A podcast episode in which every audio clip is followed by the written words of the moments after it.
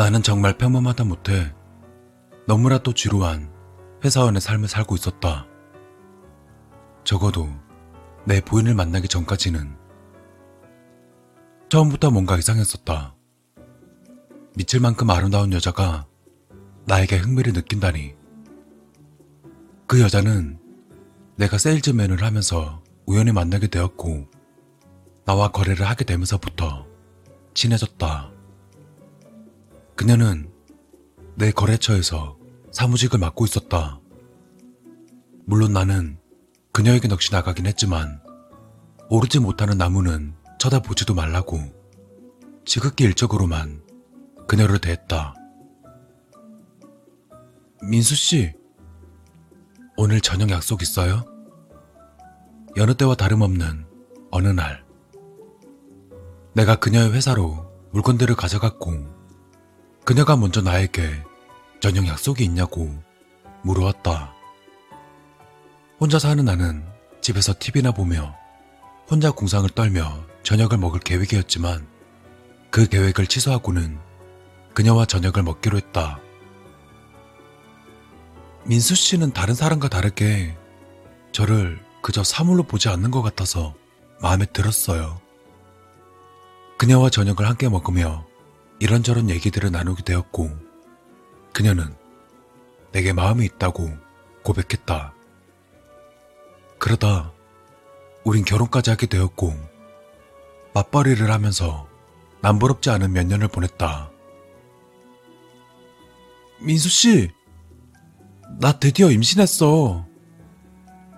그녀는 점심시간을 이용해 내게 전화를 걸었고 동료들과 점심을 먹던 나는 너무 기쁜 나머지 소리를 지르며 춤까지 추었다. 사람들이 모두 이상하게 쳐다봤지만 전혀 개의치 않았다. 이날은 내 생애 최고의 날이었으니까.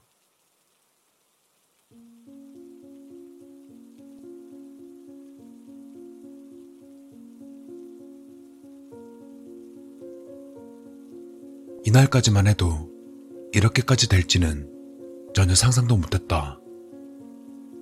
아내는 임신을 하게 되면서 직장을 간두었고 집에서 좋은 음악을 들으며 곧 이쁜 딸을 낳게 되었다. 여보, 미안해. 내가 잘못했어. 때리지만 말아줘. 쥐꼬리만큼 벌어와서 도대체 어쩌자는 거예요. 내가 못 살아. 당장 나가요. 하지만 기쁨도 잠시. 이때부터 아내는 스트레스 때문인지 성격도 변하고 힘도 더 세졌다. 아니, 어쩌면 이게 그녀의 본래 모습인지도 모르겠다. 무엇보다 세일즈맨의 월급을 뻔히 알면서 계속 집에서 집안일만 하면서도 지출을 못 줄이겠다는 아내에게 난 대꾸도 못하고 묵묵히 일만 하는 일꾼이 되어야 했다. 그래, 안다. 요즘 세상에 맞고 사는 남편도 있냐고 한심하게 생각하는 사람들도 많겠지. 그렇지만 어렸을 때부터 체력이 약했던 나는 어떻게 할 수가 없었다. 아내는 혹시 휘어잡을 남편을 구하려고 처음부터 나를 노린 게 아닌가 하는 그런 생각마저 든다. 아내는 처음에는 말로만 폭력을 가하다가 이제는 매일 밤 나를 때린다. 힘도 어찌 공같이 센지 등에는 시퍼런 멍이 가시질 않았다. 도저히 견딜 수 없었던 나는 결국 이혼이라는 절차를 밟게 되었고 아내의 폭력성과 경제력을 감안해 판사는 아이는 나더러 키우라는 판결을 내려주었다. 나와 내 딸은 방 2개짜리 아파트를 하나 얻어 넉넉하진 않지만 부족한 것 없이 잘 살아나갔다. 수입은 평균 이하였지만 내가 워낙 지출이 적어 살아가는 데는 아무 문제가 없었고 내 딸을 위해서 적금을 하나 들을 정도로 열심히 저축도 할 수 있었다. 그러다 어느덧 4년이라 세월이 지났고 어느덧 내 딸도 4살바기가 되어 있었지만 그동안 내 전 부인은 많은 일들이 있었던 것 같았다. 처음엔 내 전 부인은 우리 딸을 만날 수 있었지만 그동안은 내 전 부인은 폭력을 휘두르며 자잘한 경범죄까지 저질렀기 때문에 난 법정에서 판결을 내려 내 딸을 만나지 못하게 하였다. 그럼에도 내 전 부인은 내 딸을 만나기 위해 찾아왔고 결국 나는 가정을 지키기 위해서 경찰을 부를 수밖에 없었다. 목숨 잘 간직하고 있어. 내 딸 되찾으러 꼭 온다. 그녀가 경찰들에게 끌려가면서 내게 남긴 말이다. 난 그 말을 듣고 도저히 참을 수가 없었다. 그러다 결국 이사를 가게 되었다.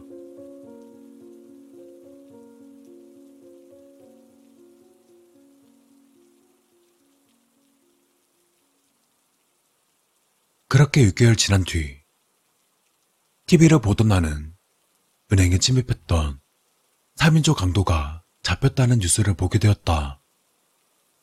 또 놀랍게도 그 중에 한 명은 나의 전 부인이었던 그녀였다. 은행 강도를 잡는 과정에서 인질 4명이 죽게 되었고 그녀가 징역 25년에 처해졌다는 소리를 들으면서 한편으론 놀랐고 또 한편으론 이젠 마음 놓고 편히 살 수 있겠다는 생각도 들었다. 그 후로 그녀에 대한 소식을 듣지 않고 편안하게 3년을 보낼 수가 있었다.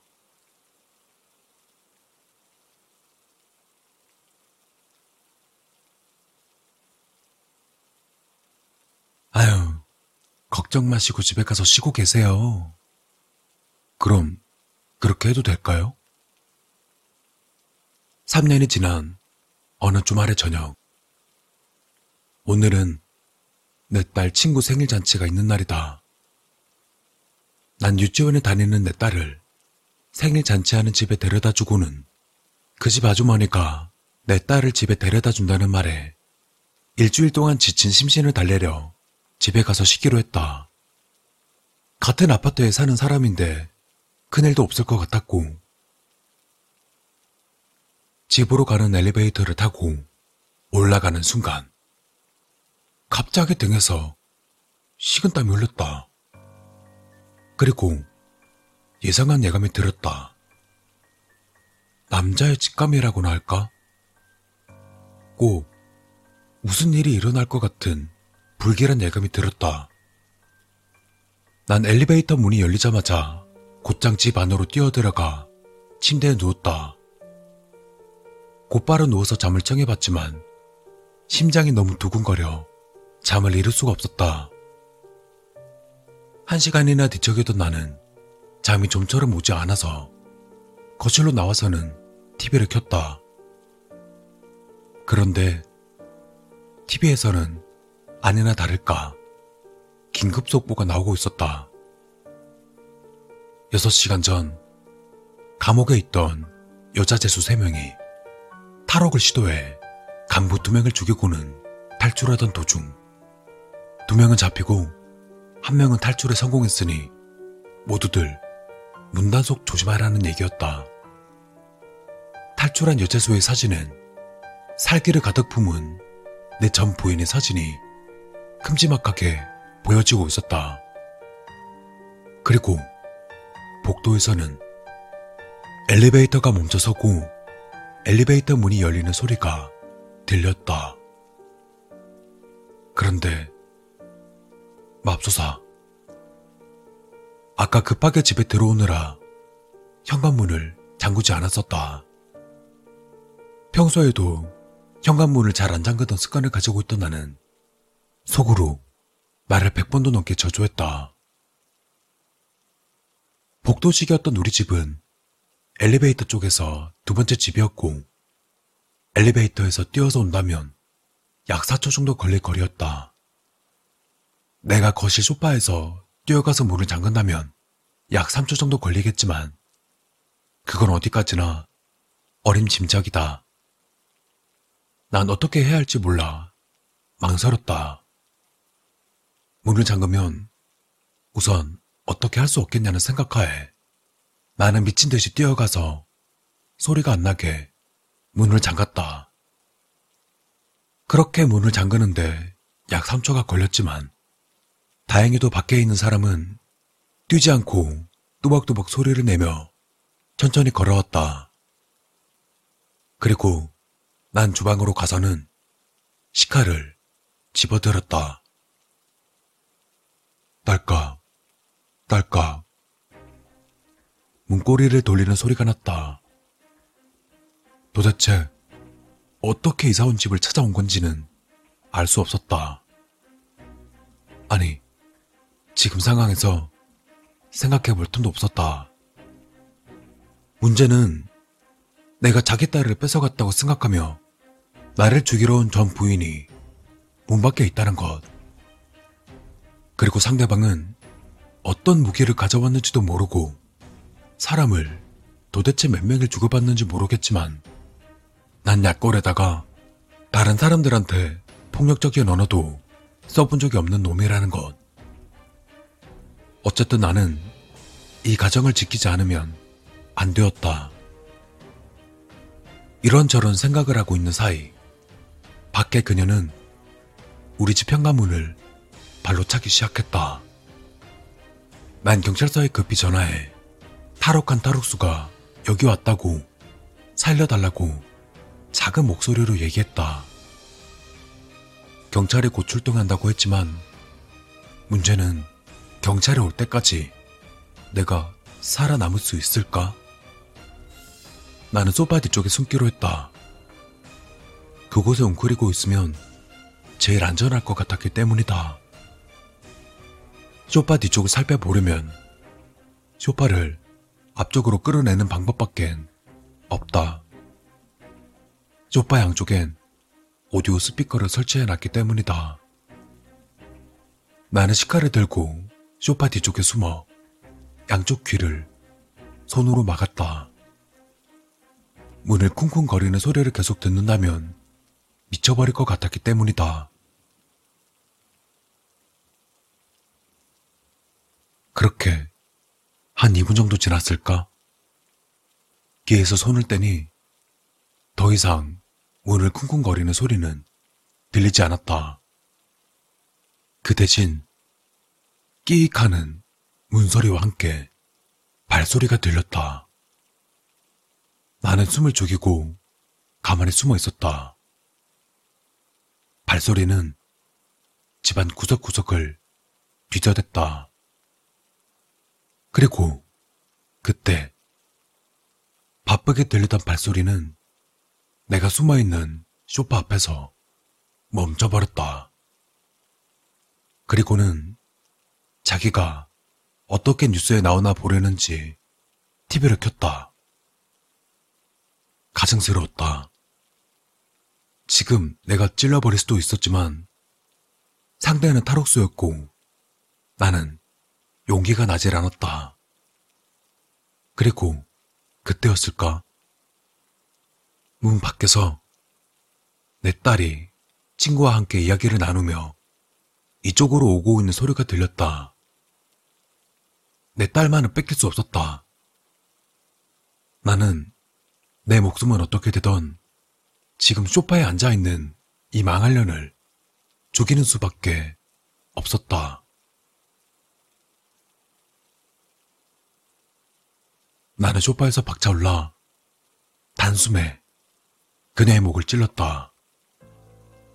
그녀는 순식간에 바닥에 고꾸라졌다. 어? 아빠... 거기서 뭐해?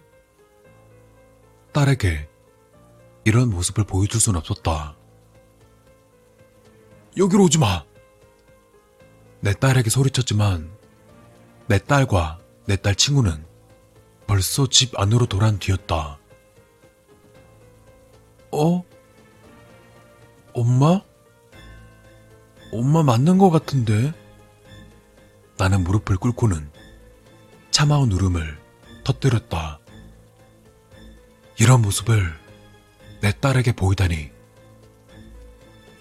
내가 뭘 잘못했길래 이런 기구한 운명을 가졌단 말인가. 그러나 내 기구한 운명은 이 정도로 끝나지 않았다. 울면서 생각해보니 방금 한 말, 내 딸이 한 말이 아니었다? 그랬다. 나는 내 딸 친구 생일 파티가 끝나고 집까지 데려다준 내 딸 친구 엄마를 죽여버렸다. 아마도 오늘 하루 종일 파티 준비를 하느라 뉴스를 못 본 아줌마가 내 딸을 데려다 주러 오다가 주위 사람들이 탈옥수 있게 하는 것을 보고는 우리 집에 와서 나를 찾다가 내가 없자 TV를 보다가 봉변을 당했다. 아마도 아줌마와 같이 온 내 딸이 혹시 내가 자는 줄 알고 발로 문을 차서 깨우려다 딸에게 맡겨뒀던 열쇠로 문을 열고 들어왔던 것 같다. 내 딸과 내 딸 친구는 어떤 이유로 집안에 내게 들어오게 되었고 이런 일이 일어나게 되었다. 아마도 내 딸과 내 딸 친구는 복도에서 자기들 친구를 만나거나 했거나 그런 것 같다. 이제 와서 그런 게 무슨 소용일까?